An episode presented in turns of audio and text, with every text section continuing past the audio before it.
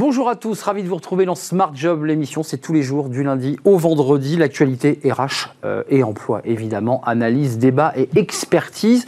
Je suis très heureux d'être avec vous, on va retrouver les rubriques habituelles évidemment, puis une nouvelle rubrique aujourd'hui euh, avec un, philosophe qui nous parlera de l'entreprise et puis de la manière dont vous rentrez, mais avec les mots d'un philosophe évidemment. Tout de suite euh, le programme dans Bien dans son job, aujourd'hui loveboarding. Alors c'est un, un, mot un peu complexe qui a pris toute sa place dans les stratégies RH Comment réussir le départ d'un collaborateur? C'est la question qu'on posera dans quelques instants à Anne Cloto, spécialiste du sujet. Smart Philo, justement, notre nouvelle rubrique, euh, pour entendre eh bien, ce que nous dit euh, la philosophie de l'entreprise, euh, en parlant des femmes et des hommes qui y travaillent. Notre premier invité, notre premier philosophe aujourd'hui, il s'appelle Jean Mathis, il sera avec nous. La pause café, Fanny Griesmer, évidemment, elle nous parle d'un nouveau métier. Je ne sais pas s'il va durer très longtemps ce métier, mais en tout cas, c'est le contrôleur de passe sanitaire. Bah oui, c'est celui qui contrôle vos passes un peu partout.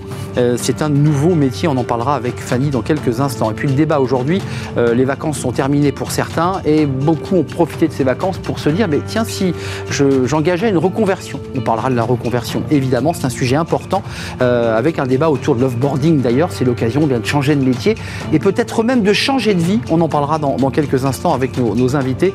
Et puis dans Fenêtre sur l'emploi, faut-il envoyer des, candidatures spontanées? Bah oui, la question se pose parce que c'est effectivement la fin des vacances et on se dit tiens c'est peut-être le moment d'envoyer des, candidatures. On posera la question à une experte. Ce sera à la fin de l'émission. Voilà le programme tout de suite. C'est bien dans son job.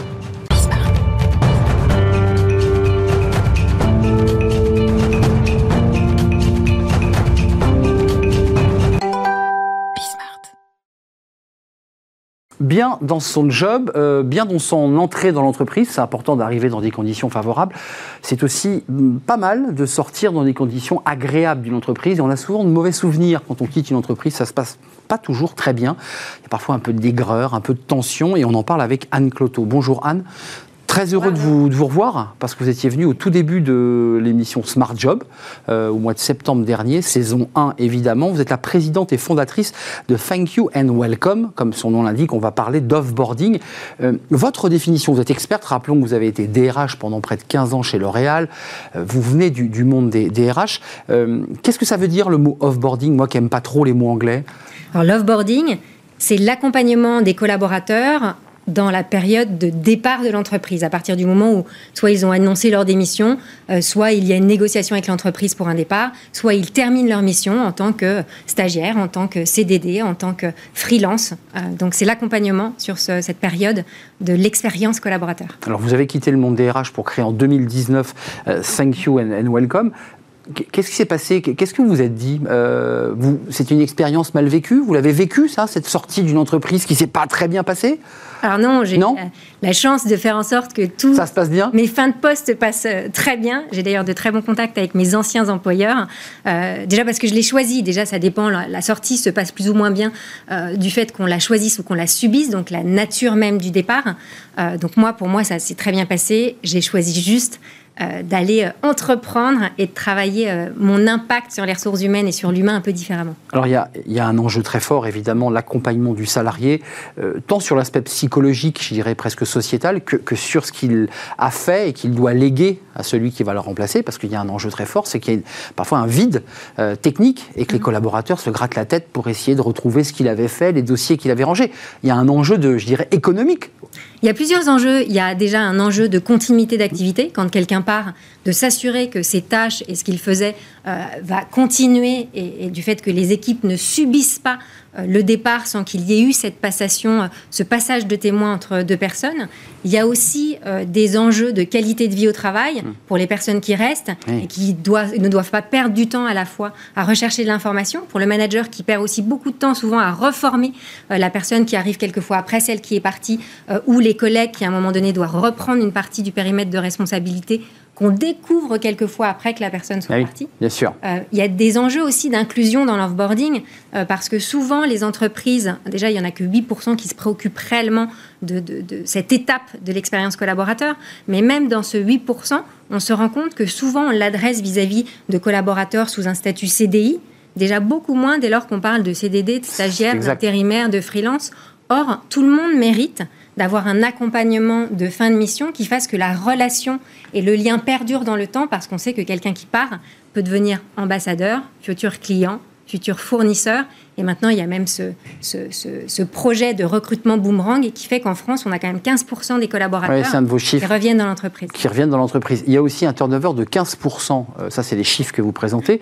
Et parmi les chiffres qui sont euh, dans ce, livre blanc, ou une présentation un peu du contexte de l'offboarding, il, il, y a aussi un chiffre qui est, intéressant, c'est que 8% seulement, hein, arrêtez-moi si je me trompe, Anne, mais des collaborateurs qui disent globalement, j'ai été satisfait de ma sortie d'entreprise. C'est-à-dire qu'il y a quand même 92% de, de, de salariés, de cadres euh, qui disent bah, ça s'est pas bien passé, c'était triste, il s'est rien passé. C'est quoi les expériences C'est pas tant la satisfaction que le fait qu'ils se soient sentis considérés dans le départ. Pris en charge. Exactement. Bien sûr. C'est vraiment une processus, une mm. prise en charge, une considération euh, de, euh, et une valorisation et quelque part presque même du respect dans le fait qu'on accompagne les gens jusqu'à la fin de la collaboration, voire même au-delà. Mm. votre entreprise, votre think tank, euh, il a une double casquette. Il y a à la fois, très concrètement, on va rentrer dans le détail, une prise en, main technique auprès de l'entreprise, et puis il y a aussi un volet, je dirais, on, on vient un peu déposer, raconter son histoire. C'est bien ça, les, deux têtes du think tank? Exactement.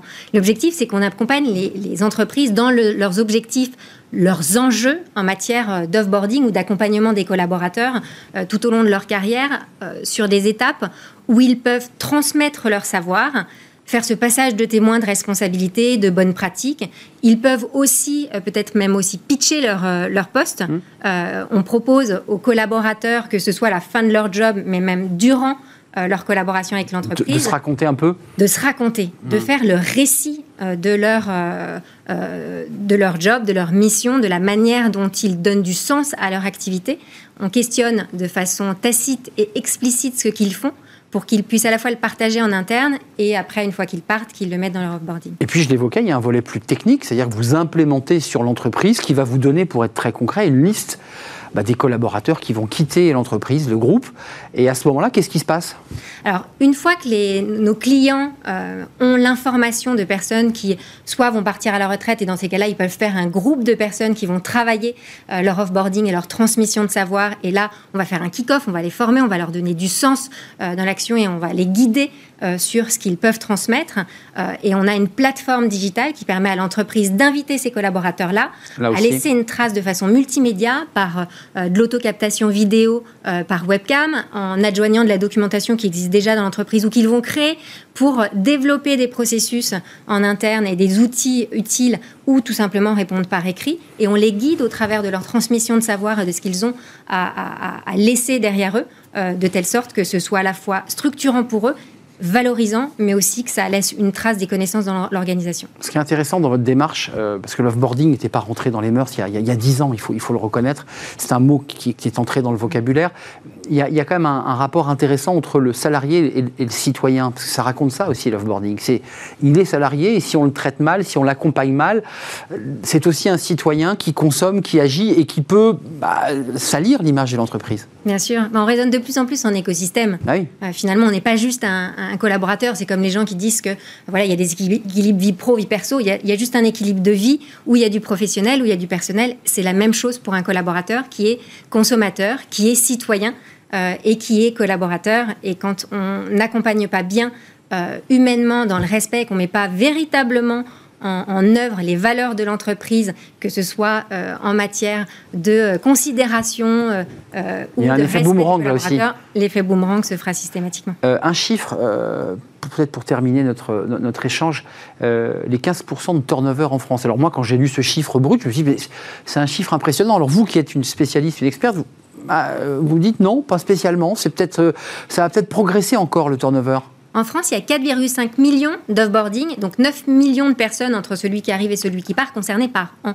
C'est 15,1% en 2018 dans les statistiques, mais on fait partie des taux les plus faibles des pays hmm. développés. C'est notre modèle, ça. Et on sait que c'est une tendance euh, un peu à la hausse dans les années à venir, donc c'est quelque chose euh, sur lequel bah, les entreprises n'auront pas le choix de travailler cet accompagnement pour faire en sorte justement euh, qu'il y ait une création de valeur, qu'elle soit plus performante et qu'il y ait une meilleure qualité de vie au travail pour les collaborateurs.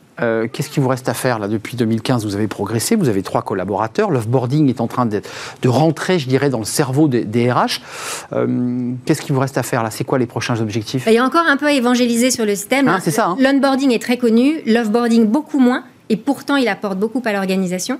Euh, il y a de plus en plus de, sociétés qui viennent à nous pour découvrir, pour voir ce que l'on pourrait faire. Il y a beaucoup de tests qui sont faits, mais encore beaucoup à faire pour euh, aller le développer au sein des entreprises. Et c'est pas réservé juste aux grandes entreprises. Il y a tellement de savoir invisible, de savoir d'expertise, ou tout simplement des expériences de collaborateurs qui sont extraordinaires dans les ETI et les PME, qu'il faut vraiment le déployer de la façon la plus large possible au sein des organisations, publiques comme privées. Il faut le redire, hein, c'est aussi une perte d'expérience et de savoir-faire d'une personne qui avait un poste depuis 20 ans, qui, qui et je ne parle pas que des métiers manuels, mais aussi une technologie, une manière de travailler qui disparaît quand la personne part. C'est quand même un vide pour l'entreprise. Donc c'est important d'en capter une partie, j'imagine qu'on appelle les pratiques ingénieuses bah, aussi. exactement. Il y a de l'expertise, il y a de la pratique ingénieuse, et ce partage de bonnes pratiques, il se fait soit avec des communautés de pratiques qui se développent aussi de plus en plus, et on les accompagne nous aussi avec la plateforme, soit au travers de façon plus individuelle euh, d'offboarding ou d'accompagnement à la transmission des savoirs et à la valorisation des expériences. La valorisation. Merci Anne Cloto d'être venue sur notre plateau. Merci Arnaud. Euh, après bah, cette année de, de disette, vous êtes revenu nous voir et ça a été un vrai plaisir. Présidente fondatrice de Thank You and Welcome, c'était l'offboarding et c'est votre sujet. Merci de nous avoir rendu visite. Euh, tout de suite, eh c'est notre nouvelle rubrique Smart Philo, bah, comme son nom l'indique évidemment, les philosophes prennent la parole dans l'émission. C'est intéressant, c'est un pas de côté. la façon dont bah, les mots des philosophes eh bien, imprègnent la vie de l'entreprise. Euh, vous qui y travaillez, c'est tout de suite et c'est Smart et Philo. Smart Philo, retour d'une euh, arrivée d'une nouvelle rubrique dans notre euh, émission. chaque semaine, un philosophe viendra nous parler, nous faire peut-être prendre un peu de hauteur sur des sujets qui sont traités dans l'actualité économique et peut-être ferons-nous un pas de côté avec eux. J'accueille Jean Mathieu aujourd'hui exceptionnellement. Il est en en webcam avec nous. Je, le salue. Bonjour Jean. Bonjour Arnaud, ravi d'être avec vous. C'est un vrai plaisir parce que vous, vous, allez inaugurer une première rubrique, la première, le premier invité de, de Smart Philo. Vous êtes euh, à la tête de Noétique Biz. Euh, je rappelle que vous avez reçu le prix d'innovation euh, en, 2013 de la ville de Lyon et vous avez fondé cette, cette agence et vous êtes philosophe. C'est intéressant d'avoir les mots d'un philosophe sur des sujets que l'on traite parfois dans l'actualité économique et tout simplement dans l'actualité tout court. Là aujourd'hui, ça va faire écho à la, chronique de Fanny Griesmer euh, d'hier. Euh, il y a le, débat de pourquoi revenir sur site bon, évidemment, qui fait écho euh, au sujet de télétravail et au fait que certains de vos clients, d'ailleurs, si j'ai bien lu, sont déjà dans des modes hybrides, deux jours, trois jours, deux jours dans l'entreprise, trois jours chez, chez, eux et inversement. Pourquoi revenir sur le site, Jean-Mathie ah, ma foi, c'est la vraie question, la vraie bonne question. Et moi, si je suis là avec vous aujourd'hui, c'est pour vous échanger, euh, échanger avec vous, pardon, sur ce point, mais sur, euh, allez, j'ai envie de dire trois points. Pourquoi revenir au travail? Ben, au fond, premièrement, euh, évidemment, on va dire être ensemble. On va dire ben, retrouver les collaborateurs. Sauf que parfois, certains disent ben ouais, mais moi, c'est bien joli les collaborateurs, mais en fait, il faut que je m'avoue la vérité, c'est que je suis plus productif tout seul. Et donc on a, comme ça euh, une petite dispute, si je puis dire, entre ceux qui euh, se préfèrent, et osent peu le dire, se préfèrent tout seuls pour bosser, pour travailler, pour être productif, et les autres qui ont besoin des autres, qui carburent à la présence des autres pour travailler. Donc une fois qu'on a dit ça, qu'est-ce qu'on fait de ça? Parce que évidemment, on ne peut contenter tout le monde. Là, moi, ce que j'entends depuis ma place de philosophe d'entreprise, vous l'avez dit, eh bien, c'est qu'au fond, il y a beaucoup, encore trop de personnes qui ont peur de revenir au travail parce qu'ils ont peur de leur manager ou plus exactement, ils ont peur d'être managés à l'ancienne, un petit peu à la micro-management. Voilà le premier point que je voulais partager avec vous et qui a une espèce de rapport d'étonnement euh, qui peut sembler un petit peu potache, mais en fait, il est réel. Au fond, on a tout et tous appris que ma liberté commence, s'arrête là où commence celle d'autrui. En fait, euh, moi, ce que j'entends depuis ma place, c'est euh, ma liberté commence là où s'arrête celle de mon manager. Et c'est ça qui va pas. C'est ça qu'il faudrait renverser. Alors on a un tas d'autres propositions philosophiques, parmi lesquelles il y a euh, euh, ma liberté euh, s'accroît à partir du moment où s'accroît, s'augmente celle de l'autre. Et finalement, c'est cette vision-là de la liberté qu'il faudrait mettre en exergue et que, heureusement, fort heureusement, d'autres managers vivent évidemment avec leurs leurs collaborateurs, mais que j'ai envie de partager avec vous au fond, c'est est-ce que euh, en revenant au travail, je me donne assez de liberté pour en donner aux autres? Voilà au fond euh, une question, euh, allez, que j'ai envie de qualifier de managériale, même si elle n'est pas que managériale, puisqu'elle est existentielle. Après tout, on parle de liberté, bel et bien. Mm. Mais voilà, si vous voulez, ce que je voulais partager avec vous pour commencer, déjà, c'est au fond, si je reviens au travail, eh ben, c'est pour être davantage libre. Voilà le paradoxe. C'est-à-dire, on va dire, non, bah attends, tu reviens au boulot, tu reviens, d'ailleurs, je viens de faire moi-même un lapsus, puisque c'est pas revenir au travail, mais revenir sur site, la question actuellement. Et d'ailleurs, euh, dans mon lapsus de revenir au travail, il y a tout le problème. Est-ce que quand je reviens sur site, je reviens à des contraintes, ou est-ce que je reviens à de la liberté? Et en fait, en bon philosophe que je suis euh, de base, on a toutes et tous appris, nous les philosophes, qu'en fait, il n'y a pas de liberté sans contrainte, que c'est un leurre. Et que donc, il faut savoir composer avec les contraintes et, que donc, précisément, bah, ça va mieux en le disant, est-ce que je suis capable de parler moi, euh, salarié, collaborateur lambda, ou moi, manager, ou moi, top manager Est-ce que je suis capable d'en parler à mes collègues de ça Est-ce que je suis capable de parler des contraintes qui sont les nôtres. Et est-ce que je suis assez euh, ok en moi-même si je puis dire pour donner du sens à ces contraintes puisqu'encore une fois on est libre qu'à la condition d'être contraint. Et malheureusement nous avons fait toutes et tous expérimentation de l'indépendance de euh, Jean, c'est intéressant, c'est cette, idée d'ailleurs de, revenir au travail qui fait d'ailleurs écho au, débat du télétravail, parce que finalement, tout ça a été mêlé. Euh, son lieu de vie est devenu son lieu professionnel et vice-versa. Euh, finalement, c'est quoi? C'est un, faux problème euh, avec une vraie question qui est posée à travers ça? Oui, je, crois que je qu'effectivement, s'il y a une des vertus de la philo, c'est précisément de chercher les faux problèmes et de chercher les vrais débats et les vrais enjeux. Je crois qu'au-delà de la partition de la question du travail hybride, puisque nous vivons d'emblée dans un monde hybride, nous vivons d'emblée dans un monde connecté. Donc le télétravail n'est qu'une extension de cette réalité que nous vivions déjà toutes et tous quasiment auparavant, d'être des êtres hybrides connectés. Mais au-delà de, si vous voulez, d'une opposition un peu stérile entre allez, il faut faire confiance aux collaborateurs, euh, il faut les laisser aller euh, travailler chez eux. Ou alors, à l'inverse, d'autres qui vont penser que, en fait, non, si on laisse trop d'indépendance aux gens, eh bien, ce n'est pas bon pour eux. Vous savez, ça, c'est des convictions fortes, hein, mais qui sont philosophiques, qui sont métaphysiques. Je peux, je peux penser en moi-même que si je ne te laisse pas assez euh, de liberté, en fait, tu vas en faire n'importe quoi, et inversement. Bon, donc, il y avait deux clans. Il y avait, ah, laissons-les tranquilles, les collaborateurs, faisons leur confiance, ils vont travailler depuis chez eux. Et puis vous aviez l'autre clan qui disait non, attendez, c'est un peu risqué de laisser autant d'indépendance. Les gens, ils ont besoin de cadre, ils ont besoin de contraintes avant tout.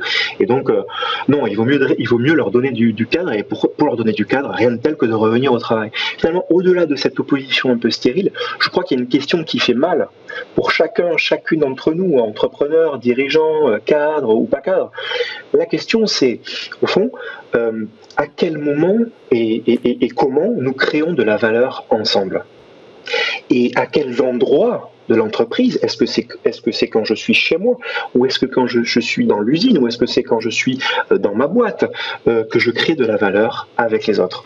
Au fond, on n'ose pas assez se poser la question du travail réel ensemble. Et le travail réel ensemble, c'est quoi, Arnaud? Eh bien, c'est tout simplement est-ce que je suis capable de créer de la valeur avec les autres? C'est ça, euh, parmi les bonnes questions, à mon avis, qu'il faut qu'on ose se poser. Euh, juste, il nous reste une minute. Euh, Jean, évidemment, quand on donne la parole aux philosophes, évidemment, les philosophes, ils parlent, ils développent, ils génèrent des, concepts. la question, c'est la question de ce qu'on veut partager finalement dans l'espace de travail, c'est ce qui, qui, a un rapport évidemment à la liberté. Exactement. Exactement, c'est tout le sujet. Pour moi, c'est l'espace de travail deviendra-t-il réellement un partenaire de l'intelligence collective? Euh, et je parle bel et bien d'intelligence collective, qui serait un sujet philo en soi et un sujet business en soi, mais au fond, on est tous et toutes confrontés d'un seul coup à une question centrale. Est-ce qu'on croit vraiment en l'intelligence collective, c'est-à-dire en la capacité à créer de la valeur ensemble? Et est-ce que notre espace de travail, eh bien, il développe cette idée, il permet cette idée, il la facilite, ou bien est-ce qu'il en empêche? Voilà une question à la fois pour nos managers, nos dirigeants, mais aussi pour les aménageurs d'espace. Merci, merci Jean, vous, euh, vous avez été parfait, vous êtes resté dans les temps. Euh, c'était un plaisir de vous accueillir pour cette première euh, rubrique Smart Philo Jean Maty à la tête de cette agence Noétique Biz parce que vous apportez justement ce regard philosophique euh, eh bien, auprès des, chefs d'entreprise, des dirigeants et puis tout simplement auprès des, salariés pour nous, nous faire regarder peut-être l'entreprise d'une autre manière. À très très bientôt Jean, euh, à très bientôt et merci d'avoir répondu à notre invitation. Évidemment, tout de suite c'est la chronique de Fanny Griesmer et sa célèbre pause café. Elle nous parle d'un nouveau métier, euh, ceux qui contrôlent le pass sanitaire. Et eh oui, et eh oui. On revient sur Terre avec la pause café. La philosophie, c'est intéressant de, regarder, euh, évidemment, en faisant un pas de côté. Là, on va vraiment être les pieds euh, sur le terrain avec euh, ben, un nouveau métier, Fanny. Et eh oui. alors, je ne sais pas s'il va durer très Même longtemps. Même à l'approche des, gares, des centres commerciaux, des musées. c'est vrai qu'on a peut-être, enfin, je ne sais pas si vous en avez eu un dans votre entreprise, un chief Covid officer. Il y a eu aussi les traceurs Covid, hein, eh j'ai trouvé un nouveau métier, et vous le connaissez aussi, hein, que la pandémie a fait naître, celui de contrôleur de passe sanitaire. Alors, c'est vrai que depuis l'entrée en vigueur de ce fameux passe qui conditionne l'accès à certains lieux, euh, conditions le parcours vaccinal complet ou un test négatif, eh bien beaucoup d'entreprises ont dû embaucher du personnel, personnel supplémentaire pour vérifier le sésame de leurs clients ou visiteurs, un nouveau besoin et donc un nouveau métier qui recrute à tour de bras. Résultat, les offres d'emploi fleurissent sur les sites d'intérim et de recrutement. Hum, on aura une entreprise peut-être qui viendra dans Smart Recrutement nous présenter ces recrutements. Euh, on a parlé des trains, il y a la sécurité en première ligne. Notamment, hein, mais c'est vrai que, bon, depuis, euh, globalement, depuis le 21 juillet, il faut montrer page blanche ou plutôt QR code vert pour se faire une toile, une expo. Prendre un verre en terrasse, monter dans un train, entrer dans un hôpital, c'est depuis le 9 août. Parfois aussi, pour faire son shopping dans un grand magasin. L'obligation a fait naître donc ce nouveau besoin, celui de contrôler les accès et les entrées. Alors pour être sûr de bien pouvoir les vérifier, de nombreuses entreprises ont dû embaucher, car de nombreuses structures n'ont pas la possibilité ou n'envisagent pas du tout bah, de confier la responsabilité du contrôle des passes à leurs salariés.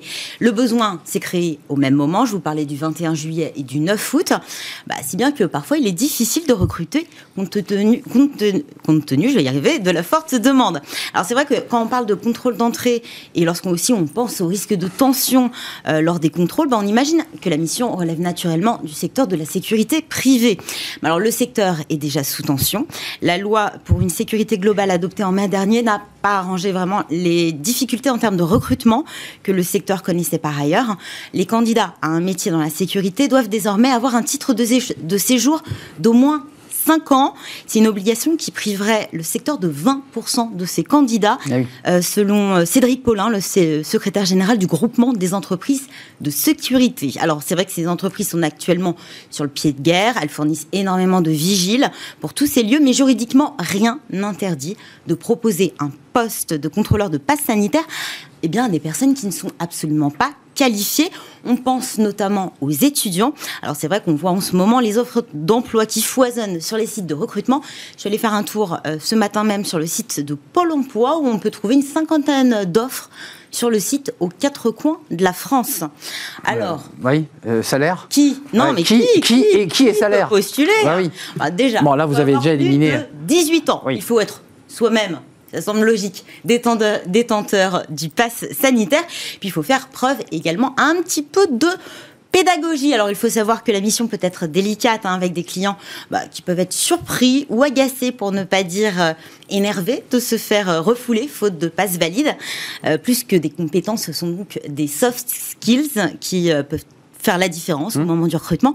L'agence Région, Région Job a d'ailleurs édité une liste des qualités à mettre en avant au moment de postuler, bon, globalement, il faut être euh, plutôt calme, hein, voilà, être à l'aise avec le public. Euh, on doit faire part de patience, d'empathie, de sang-froid.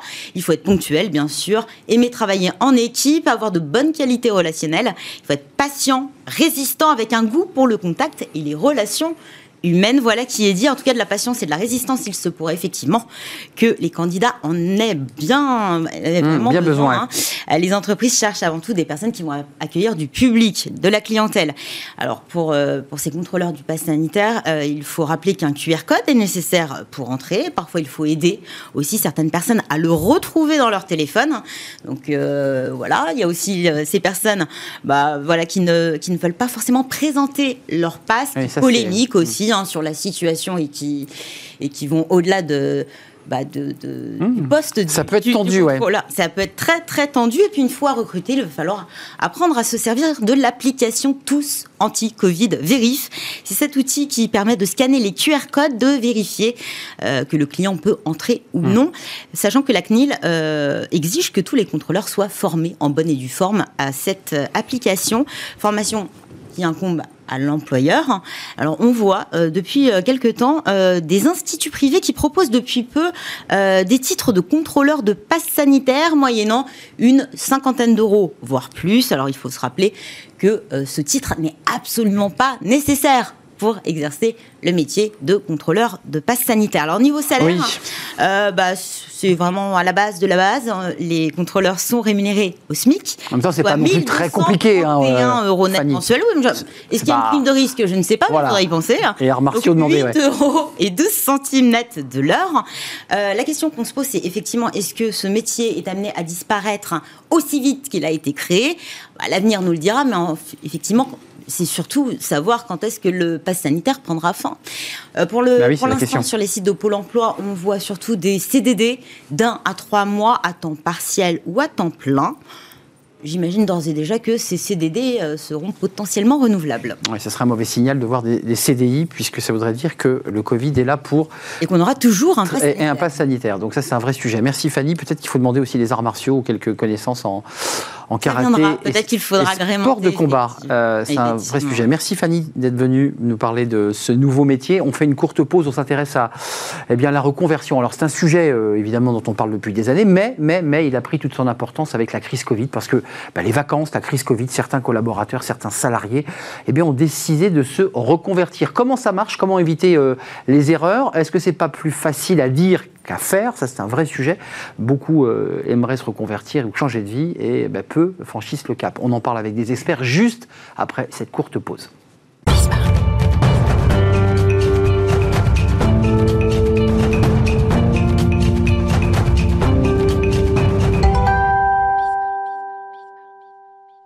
Le cercle RH avec nos, invités, le, débat de, de Smart Job aujourd'hui, euh, la reconversion. Alors c'est un sujet euh, dont on parle beaucoup ces derniers mois parce que la crise Covid a peut-être fait réfléchir plus intensément les, salariés, les cadres, qui ont euh, pour certains d'entre eux envie de changer de métier, voire même de changer de vie. Alors ils en parlent beaucoup, ils l'évoquent, mais c'est vrai que c'est parfois très compliqué de franchir le pas. D'abord parce qu'il faut le financer, la reconversion se finance, et puis évidemment il faut changer sa vie, ses habitudes et parfois le confort dans lequel on, on évolue. C'est un, un débat de, de fond. Euh, on en parle avec mes, mes invités, puis il y a eu les vacances aussi évidemment. Les vacances c'est un moment propice pour se demander si ce que l'on fait a toujours du, du sens. Euh, mes invités sont, sont avec moi. Euh, Ludovic de Gromard, merci d'avoir répondu à notre invitation. Vous êtes déjà venu sur notre euh, plateau, euh, cofondateur et CEO de Chains. Je dis Chains parce que euh, tout ça, votre l'aventure euh, entrepreneuriale a démarré dans la Silicon Valley, c'est bien ça. hein? Absolument. Et Merci vous- beaucoup de votre et invitation. vous êtes revenu euh, en France pour développer, et on va en parler avec vous, tous ces parcours, ces accompagnements des, collaborateurs. Merci d'être là. Sylvaine Pasquale, merci d'avoir répondu à notre invitation. Fondatrice d'ITAC Coaching, euh, spécialiste de la reconversion professionnelle. Avec un peu d'humour en préparant l'émission, vous me disiez, on en parle beaucoup, les salariés en parlent beaucoup, mais on ne sait pas exactement combien et réellement franchissent le, pas. Euh, ce livre qui est sorti chez, chez Vuibert, Job Crafting, euh, 10 séances d'auto-coaching pour devenir l'artisan de son propre pr- plaisir au, au travail, parce que bah, évidemment, ça, renvoie à la question du, sens. Question double et la, même pour tous les deux, vous êtes des experts de, ce sujet. Est-ce qu'on peut considérer qu'il y a une recrudescence des reconversions euh, liées à cette crise Covid que l'on vit maintenant depuis un an et demi? Est-ce que vous, le ressentez à travers tous ceux qui poussent la porte de vos entreprises? Qui veut commencer, Sylvaine? Alors, ce qu'on ressent, c'est euh, un- une augmentation considérable de l'intérêt pour la con- reconversion. Vous le disiez tout à l'heure. Euh, ce, qui est, ce qui a changé dans l'intérêt pour la reconversion, c'est qu'aujourd'hui, les gens s'intéressent au sens de leur vie et plus non uniquement au sens de leur vie professionnelle. Et du coup, se questionnent sur quelle place pour le travail à l'intérieur de la vie tout court. Euh, donc ce- cet intérêt pour la reconversion, il a considérablement augmenté. On le voit, il y a énormément de gens euh, qui cherchent à réfléchir à leur désir de Qui cherchent à réfléchir. On n'est Oui. pas dans je bascule, je Alors, cherche à réfléchir. Alors, ils y certains y réfléchissent, pas tous d'ailleurs. Euh, certains y réfléchissent, mais se reconvertissent-ils derrière? Pas nécessairement toujours. Et ce qu'on remarque, c'est surtout une forte augmentation euh, des gens qui, justement, ont un désir de reconversion, mais derrière ne se reconvertissent pas. Hum. Et donc restent dans, l'espace dans lequel ils évoluent en se disant a un cas, après tout, je vais bien m'habituer à, ma situation. Oui, ou alors je peux modifier certaines choses qui vont être suffisantes pour que je retrouve un minimum de sens ou de plaisir. juste, je donne la parole évidemment à Ludovic de Gromard. Est-ce que c'est un problème souvent de bien-être ou de, ou de mal-être au travail qui pousse à la reconversion? Assez fréquemment. Fréquemment Oui, oui. On se sent mal On se sent mal, ça peut être toutes sortes de mal-être. Hein. Ça peut être euh, de l'ennui, ça peut être du manque de stimulation intellectuelle, euh, ça peut être un ras-le-bol général, ça peut être euh, un milieu qui n'offre plus de, de perspectives suffisantes, ça peut être plein de choses plein de choses. Un désintérêt, euh, un métier qui a changé aussi. On voit ça beaucoup, des métiers qui ont évolué et qui du coup ont perdu de leur sens pour les gens qui les exercent. Hum. Et, des métiers qui, certains, disparaissent. Ludovic de Gromard, je racontais votre aventure entrepreneuriale parce que vous êtes soutenu par Google, vous avez fait des levées de fonds. Euh, qu'est-ce qui fait qu'un jeune entrepreneur décide euh, de se lancer sur ce terrain-là, c'est-à-dire l'accompagnement, le coaching? Qu'est-ce qui vous a poussé? Parce qu'il y a plein d'autres domaines quand on entreprend qui sont des domaines qui permettent de se développer et de, de faire prospérer son entreprise. Pourquoi ce choix?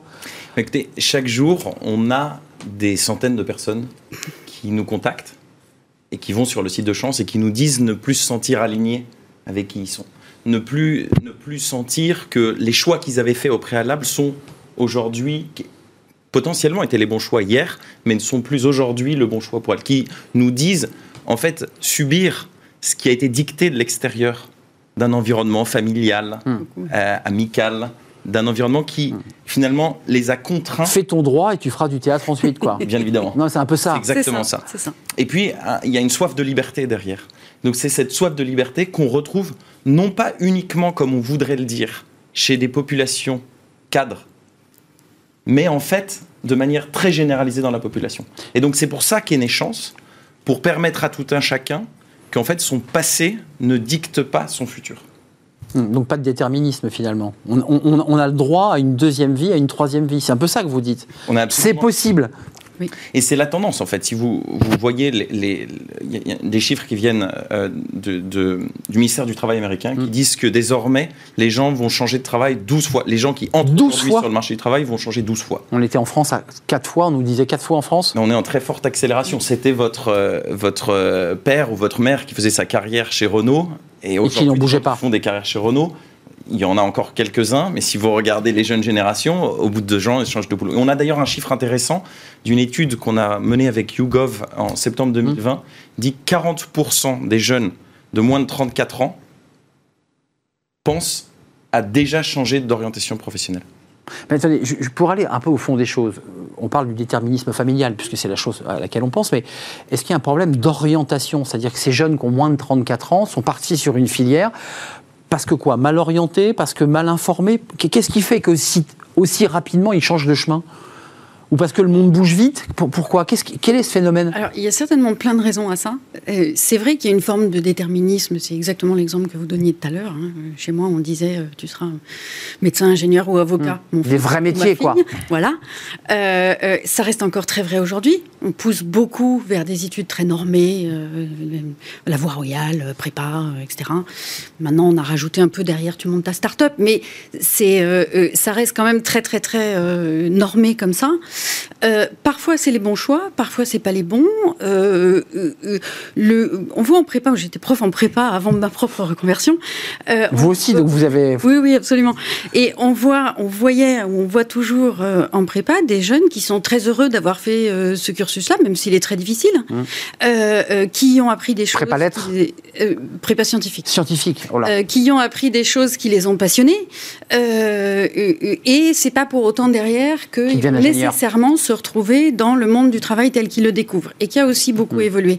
Et puisqu'on parle des ingénieurs, les, les jeunes ingénieurs qui, euh, qui, débarquent dans le marché du travail euh, se retrouvent parfois euh, confrontés, tout en étant très diplômés, à des situations dans lesquelles ils sont sous-utilisés dans lesquels ils s'ennuient énormément, ou alors inversement, d'autres types d'ingénieurs qui se retrouvent dans des entreprises où ils deviennent du fourrage à entreprise à bosser 80 heures par semaine.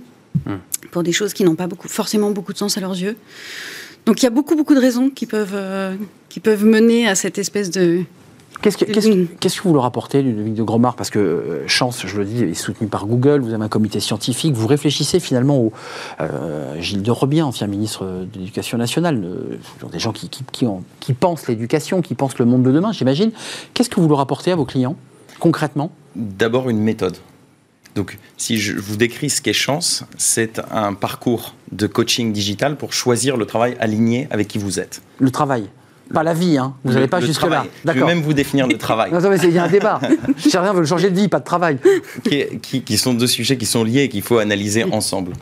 Euh, donc c'est un parcours de 30 heures qui est 100% en ligne dans lequel vous avez 23 heures de ce qu'on appelle de l'auto-coaching, donc du coaching à faire seul sur votre ordinateur ou sur, euh, sur votre téléphone, qui sont entremêlés avec 7 à 9 heures de vidéo coaching avec un ou une coach professionnelle en vidéo qui sont choisis pour vous sur la base de votre personnalité. Et donc, les deux sont entremêlés, c'est-à-dire que vous avez 2-3 heures d'auto-coaching, une heure de vidéo-coaching, 2-3 heures d'auto-coaching, une heure de vidéo-coaching. Et la métaphore pour vous permettre de- de- d'imager ce qu'est ce qu'est chance, ce serait la métaphore du chirurgien ou de la chirurgienne.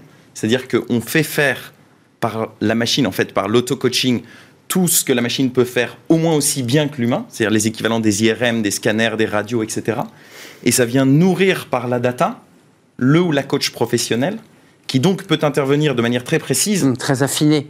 tout à fait ce qu'on appelle laser focus coaching, à l'image d'un chirurgien ou d'une chirurgienne, sur pour le coup ce que seul l'homme avec un grand H peut faire. Et certainement pas la machine, c'est-à-dire naviguer la finesse de la psychologie humaine, Ouais. travailler sur une peur. Vous mêlez l'humain et la technologie, pour le dire. euh, On mêle l'humain et la technologie pour essayer d'accompagner les gens au mieux jusqu'au bout. C'est-à-dire jusqu'à leur entrée dans un travail qui est davantage aligné avec qui ils sont. Vous vous emboîtez bien sur ce plateau parce que je vous ai vu sourire. Vous êtes, vous êtes prof de prépa, vous, euh, vous avez vous aussi transformé. Vous vous y retrouvez dans, dans- dans l'idée qu'on puisse marier une technologie, c'est-à-dire de la data, euh, pour être encore plus précis au, mo- au moment du scalpel, parce que c'est un peu ça l'idée, c'est qu'on se trompe pas, quoi. Je veux dire, c'est on, affine jusqu'au bout pour, pour répondre. Quelle est votre méthodologie, la vôtre, Alors, Sylvain moi, je suis un peu l'antithèse. Ben, c'est pour ça que de je ce vous pose la Chance question. propose, ce qui est intéressant parce que ça montre aussi justement qu'il y a différents besoins et qu'il y a différentes façons d'y répondre. Euh, et et je suis vraiment à l'autre bout de la ligne, puisque moi, je fais les choses de manière très, très artisanale et avec mes clients, on met tranquillement, en prenant son temps, nos doigts dans le cambouis de ce qui se passe dans leur tête, euh, pour trouver justement les manières dont on va aligner tout ça, bon, pour un résultat qui est similaire évidemment, mais euh, euh, avec une méthodologie qui est euh, très différente. Moi d'ailleurs, je suis plutôt sur une approche qu'une méthodologie, dans la mesure où je n'ai pas de programme normé qui est le même pour tout le monde. Hum, C'est ça, vous l'adaptez pour chaque. Exactement, ça Ouais. s'adapte au cas par cas et au fur et à mesure de, de l'accompagnement. Donc j'ai un certain nombre de dimensions. C'est de la cuisine fait main, quoi. Oui, c'est ça. j'ai un certain nombre de demande. dimensions qu'on explore avec tout. Et vous avec allez l'adapter à chaque personne. Et tout ce qui est fait à l'intérieur de ces dimensions-là est adapté. Mais Juste une question, et je donne la parole parce que c'est intéressant. Là, il y a, il y a un débat qui s'installe entre l'idée de la data qui peut venir accentuer, euh, augmenter, je dirais, la, la- la qualité de la formation. Mais euh, ceux que vous rencontrez, votre satisfaction, c'est quoi au bout, Sylvain? C'est de vous dire, j'ai réussi à lui faire faire sa reconversion, ou parfois vous dites, bah, j'ai bien fait de ne pas lui dire de se reconvertir. Comment ça se passe ça? C'est quoi je- votre objectif final? Moi, je ne leur dis pas de se reconvertir ou pas. Je, moi, mon, en fait, j'ai pas vraiment d'objectif là-dedans. Je prends un plaisir immense à comprendre comment les gens fonctionnent. Fonctionne, c'est ça. Et en fait, ce que je trouve extraordinaire dans mon métier, c'est que mes clients m'offrent la possibilité d'aller observer comment ils fonctionnent. Et ça, je trouve ça, c'est des moments que je trouve assez Hmm. La extraordinaires. patte humaine, l'humain. Et, euh, et du coup, si vous voulez, moi, je, je me garde bien d'avoir des objectifs pour mes clients, parce que ce serait pas très coaching dans l'ensemble- l'ensemble. Euh, euh, mais en revanche, voilà, je prends beaucoup, beaucoup de plaisir à, à observer. Les, les gens sont merveilleusement complexes et intéressants. Et, euh, et de comprendre comment tout ça fonctionne, comment tout ça construit une, une architecture qui est un petit peu unique, qui parfois peut paraître contradictoire ou bizarroïde de l'extérieur, mais qui répond à sa propre logique. À la logique intérieure de l'être humain. C'est passionnant et moi, je me régale de ça. Luc de Gromard, vous vouliez réagir Parce que vous voyez, il y a- un débat, parce qu'il y a l'idée que pour chaque euh, personne qui passe euh, face à vous, euh, on adapte. Vous vous dites, j'ai j'ai de la data, j'ai- de l'auto-coaching. Qu'est- Qu'est-ce qu'elle apporte, la data? Parce que c'est un grand débat, c'est un le- grand débat. Le premier élément, je pense qu'il est absolument fondamental de personnaliser. Et Chance est en aucune façon une industrialisation de l'accompagnement. Vous parliez de calme, euh, d'approcher et de comprendre en profondeur les gens. C'est précisément ce qu'on fait. Et l'utilisation de la tech et de la data permet une personnalisation qui est extrêmement forte. Je vais, je vais y revenir. est-ce que la technologie est capable d'embrasser la complexité du monde du travail aujourd'hui, seule Ou l'intelligence artificielle? Non. Bah non. Est-ce que par contre, l'homme est capable de se faire seul je pense qu'il faut avoir l'humilité de dire non. de la même manière.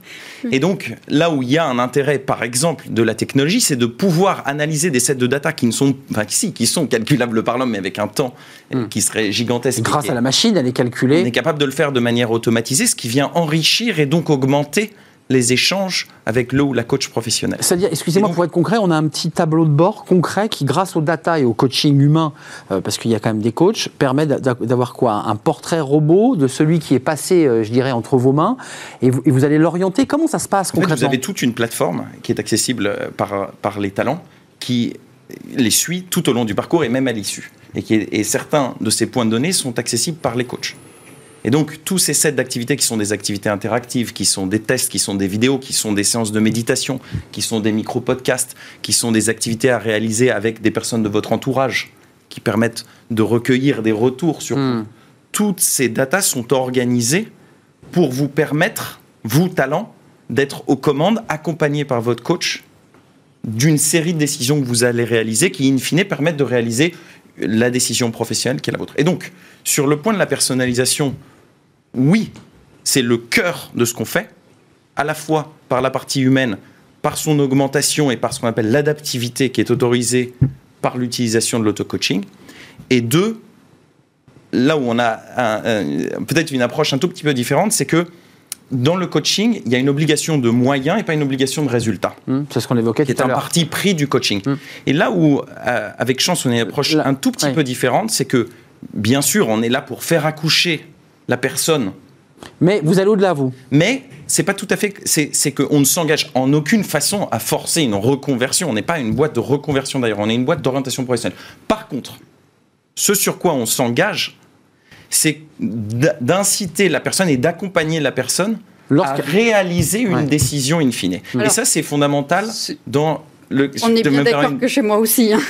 On est bien d'accord que chez moi aussi, à l'arrivée, ce qui, ce qui est évidemment garanti, c'est que la personne à l'arrivée va prendre une décision qui est une vraie décision. Hmm. Choisir de ne pas se reconvertir. C'était ma, question tout à l'heure. C'est parce qu'à côté de ça, on a décidé d'implémenter un certain nombre de changements dans sa façon de travailler qui vont rétablir euh, suffisamment de, on va mettre le mot de plaisir au travail dedans, euh, de façon à ce que ce soit euh, tout à fait acceptable.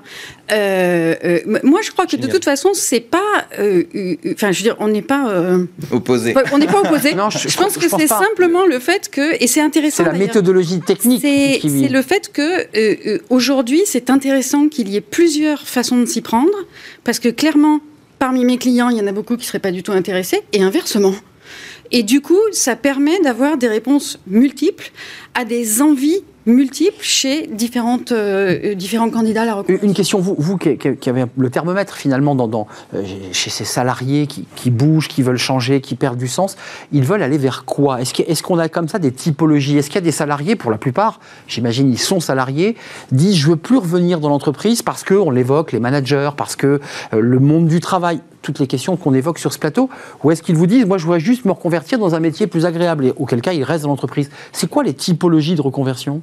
On a, chez Chance, on définit un travail, on parlait du sujet du travail, par quatre piliers, qui sont un, un métier, deux, une finalité, trois, un environnement de travail, et quatre, vos impératifs de vie, qui sont des impératifs financiers. Il faut que je gagne un minima temps pour pouvoir rembourser un emprunt, par exemple.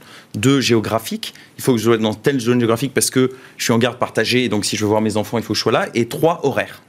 Euh, il faut que je puisse récupérer mes enfants à la crèche tel jour. Lié au point 3.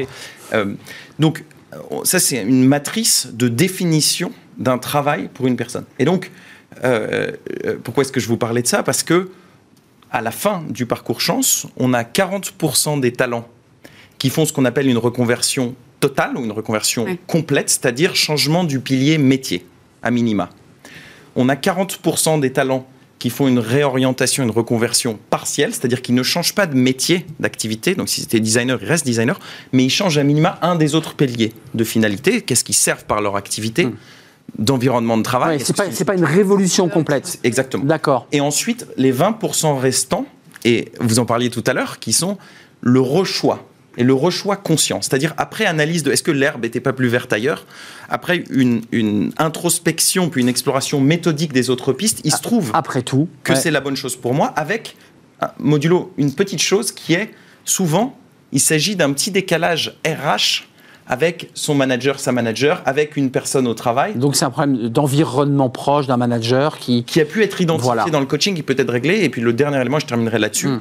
on ne détruit pas la cathédrale, on, retire une pierre, mais on, garde la cathédrale. Et on a identifié quelle était la pierre bloquante. Et tout dernier élément qui est il y a une très très forte euh, prise de conscience écologique en ce moment, euh, volonté d'impact social également, et beaucoup de gens se questionnent, c'est aussi vrai pour l'art et la recherche du beau, beaucoup de gens se questionnent, et je serais intéressé de savoir si vous partagez ça, sur comment est-ce qu'il faut que je fasse ça dans mon activité professionnelle ou à côté. Et donc là, dans le rechoix, il est possible de s'engager par un projet à côté de son activité professionnelle pour permettre d'avoir du coup une vie épanouie qui ne se résume pas à votre travail. Le, le rechoix, excusez-moi pour ceux qui nous regardent, le rechoix, quand vous le dites, vous l'entendez comment, vous le rechoix? C'est le fait de changer de vie ou de rester dans l'emploi dans lequel on est? C'est quoi le rechoix?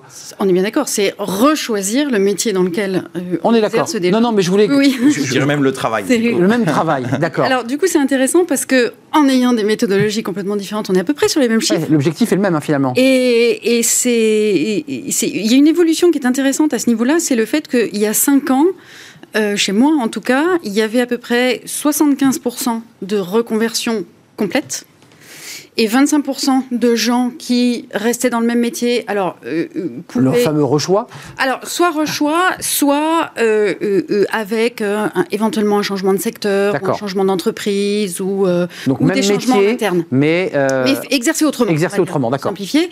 Et aujourd'hui, je vous disais tout à l'heure que c'est l'intérêt pour la reconversion a beaucoup augmenté, mais que ce qui augmente, c'est le, le, nombre de gens qui ne se reconvertissent pas. Aujourd'hui, je n'ai plus que 40% des gens qui viennent me voir qui choisissent de se reconvertir.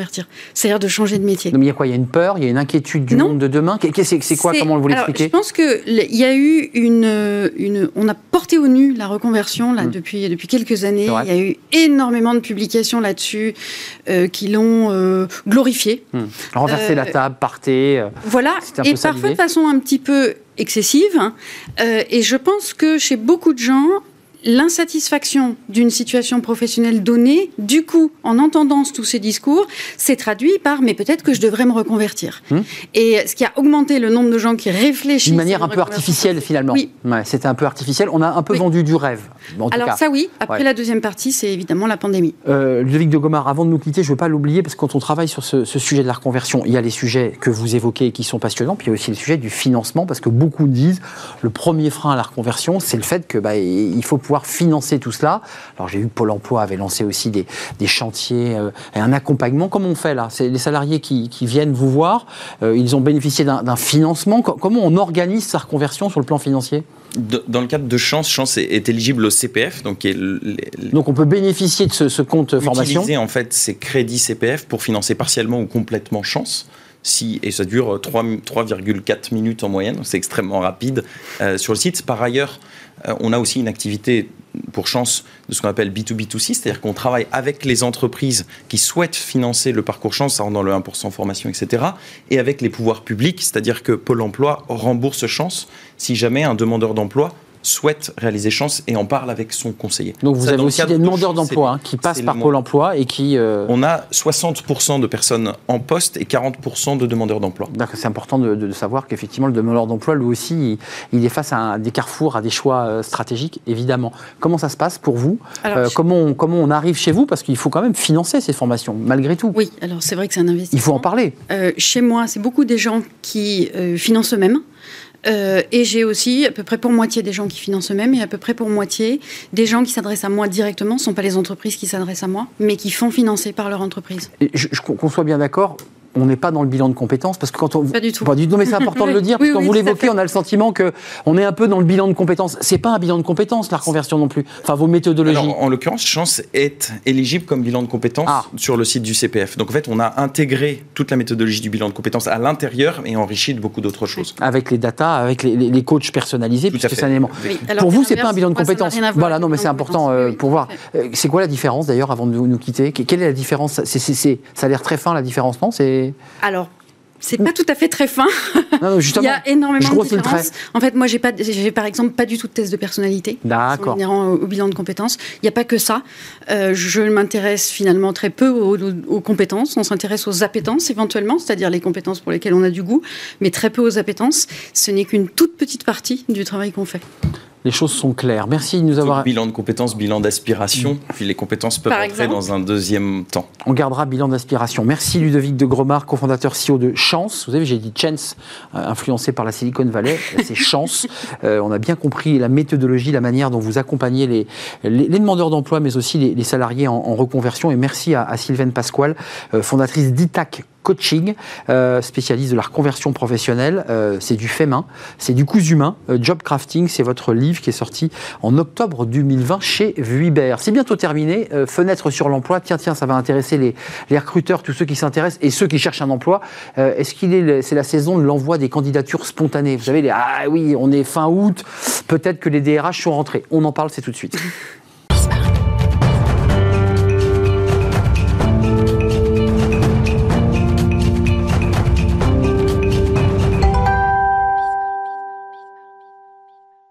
Fenêtre sur l'emploi avec une euh, candidate, voilà, qui- que, que je vais vous présenter. Euh, le cabinet BI vient souvent sur notre euh, plateau. Vous, merci d'être avec nous. Vous êtes Géraldine Creuset, agent de, de carrière au sein du cabinet BI. Tout à fait. C'est un plaisir de vous, de vous accueillir parce que c'est une question qu'on a traitée lors de la saison 1, mais c'est une, c'est saisonnalité.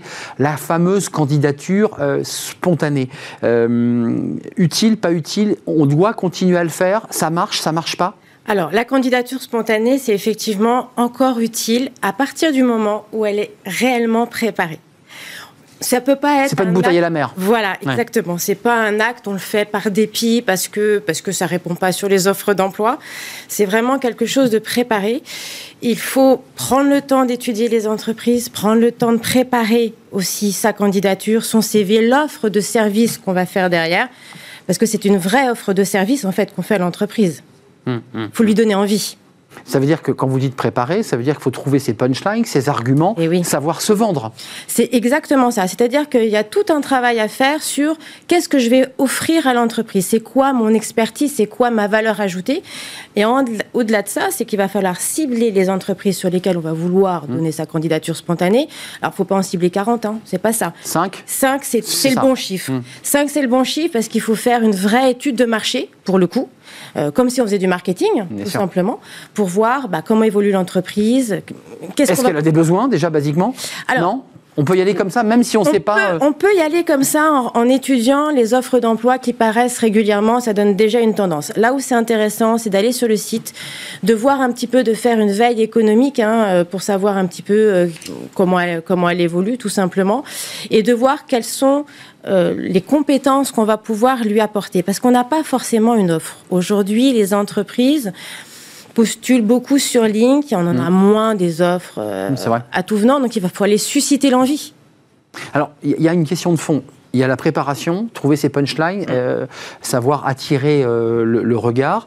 Il y a une question de temporalité. On est dans la bonne temporalité, là? Alors oui, on est encore dans la bonne temporalité. Je vais vous donner un On est exemple. fin août. Mais ouais, parce que euh, moi j'ai deux talents là. Euh, on on l'a travaillé pendant l'été, tout simplement, et on avait ciblé euh, deux structures. C'est deux profils qui sont complètement différents. Hein. J'ai un, une directrice commerciale et l'autre qui est directrice du contrôle qualité, en gros. Donc c'est vraiment deux structures qui sont complètement différentes, c'est deux cibles différentes, mais on les a travaillées.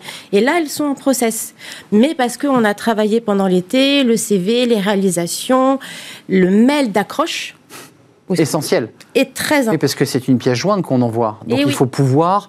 euh, Il y, a- il y a une formule particulière. Comment on accroche là? Il faut être court sans être euh, Ouais, il faut- trop court? Il, faut être court, il faut dire euh, l'objet est très important, donc ça va être aussi en raccord avec ce qui se passe dans la région aussi ou dans l'entreprise. Ça c'est important l'objet et aussi surtout ce qui est important, c'est pas faire un mail au contact RH.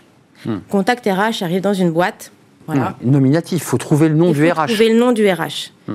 Donc là, il faut travailler avec Link. Voilà. Euh, utiliser les agents, puisque effectivement, comme vous le disiez très justement, C'est une voilà. agence BI qui accompagne les cadres.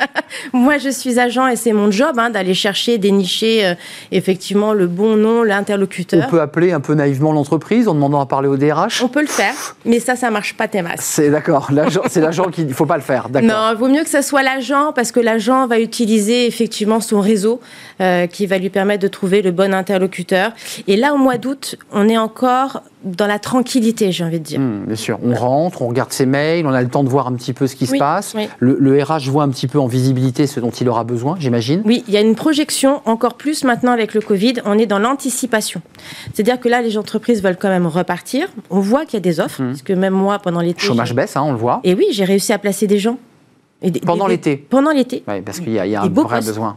des beaux postes, des beaux postes, des postes pas forcément pour des juniors, mais heureusement, ça y est, euh, pour, pour, pour ma tranche d'âge, pour notre tranche d'âge un petit peu plus senior.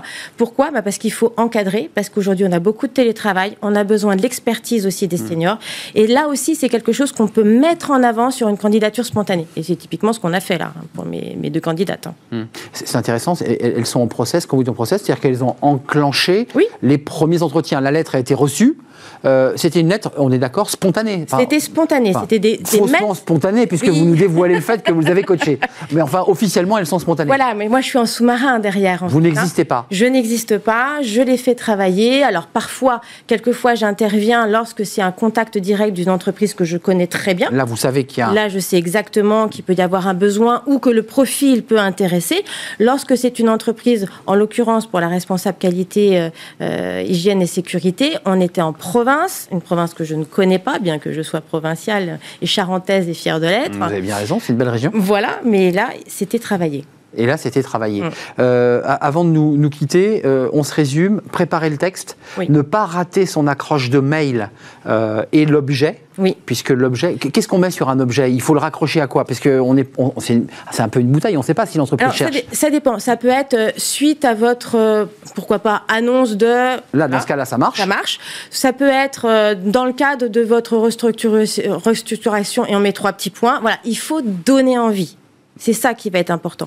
J'insiste aussi sur un CV. Il faut que le CV fasse qu'une page parce que un CV quand on clique et qui fait deux pages, trois pages, ça, ça marche pas. Il faut vraiment et que qu'il soit sur une page avec un objet en haut. En fait, il faut vraiment titre, qu'on voit le un titre. qu'on voit le titre et les compétences clés. Ça, c'est essentiel. C'est important. Et, et le nombre d'années d'expérience, parce que vous dites aujourd'hui que les cadres euh, à expérience, c'est l'agent Ça qui marche. parle, sont très recherchés parce qu'on a besoin de gens pour encadrer, pour euh, évidemment coacher. Donc, euh, Géraldine, c'est le moment, il n'est pas trop tard, euh, à condition de bien préparer votre, euh, votre lettre de motivation et, et tout l'environnement, et surtout d'avoir, on est d'accord, le nom du DRH. Très important. Très très important, c'est ce qu'il nous faut. Bon, je souhaite beaucoup de, de chance à vos deux candidates qui sont en process. Oui. Euh, elles en sont où dans l'évolution du process ai une qui est à la, à la fin, on attend la proposition. D'accord. Donc, Donc, on croise les doigts. donc là, c'est bien parti. Et pour Oui. la seconde, La euh, seconde, elle est en process, c'est plus long, on rentre dans un rythme où des entreprises sont en process de tests et de Hmm. retests. test et retest. Donc ça, c'est le travail de l'agent qui doit calmer Oui, euh, et évidemment entraîner. le candidat et traîner le candidat parce qu'il y a les oraux qui arrivent. hein, c'est ça. c'est le grand oral. ça. Merci Géraldine Crozat, c'est un Merci plaisir de vous accueillir. Cabinet BI qui, vient régulièrement sur notre euh, plateau. Vous revenez quand vous le souhaitez pour nous donner des petits conseils pratiques. Vous serez la, bienvenue. C'est la fin de notre émission. On se retrouve demain évidemment pour Smart Job pour un nouveau numéro. Je remercie toute l'équipe technique évidemment. Fanny Griesmer, je remercie euh, Margot Ruot, je remercie Axel euh, Paulou, je remercie Amanda au son et Axel pour la réalisation. Je remercie aussi Pauline Gratel qui était avec nous aujourd'hui. Merci de votre fidélité. Merci pour vos réactions sur les réseaux sociaux. Puis je vous dis à demain évidemment. Bye bye.